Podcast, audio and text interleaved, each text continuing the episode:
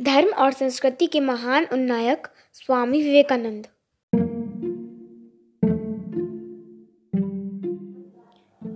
कलकत्ता नगर में महामारी प्लेग का प्रकोप था। प्रतिदिन सैकड़ों व्यक्तियों पर उसका आक्रमण होता था। हालत बिगड़ती देखकर सरकार ने स्थिति का नियंत्रण करने के लिए कड़े नियम बनाए। पर जब नगर निवासी अनुशासन की कमी से उनका पालन करने में ढील ढाल करने लगे तो शहर के भीतर और चारों तरफ़ फौज तैनात कर दी गई। इससे नगरवासियों में बड़ा आतंक फैल गया और उपद्रव हो जाने की आशंका होने लगी। स्वामी विवेकानंद उस समय विदेशों में हिंदू धर्म की ध्वजा फहराकर और भारतवर्ष का दौर करके कलकत्ता आए ही थे।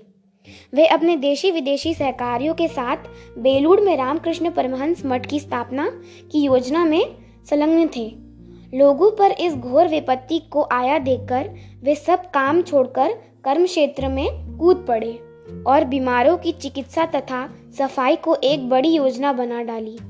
गुरुबाई ने पूछा स्वामी जी इतनी बड़ी योजना के लिए फंड कहाँ से आएगा?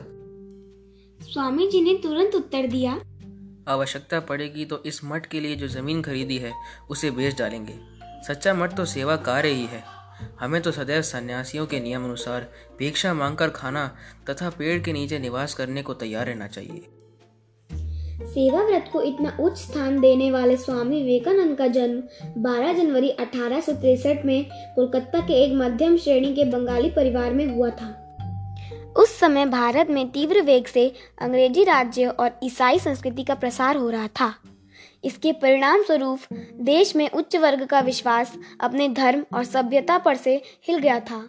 और ऐसा प्रतीत होने लगा था कि कुछ ही समय में इस देश में ईसाइत की पताका उड़ने लगेगी।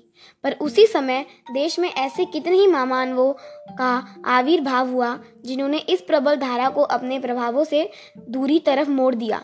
उन्होंने हिंदू धर्म के सच्चे स्वरूप को संसार के सामने रखा और लोगों को विश्वास दिला दिया कि आत्मोन्नति और कल्याण की दृष्टि से हिंदू धर्म से बढ़कर धार्मिक सिद्धांत संसार में और कहीं नहीं है।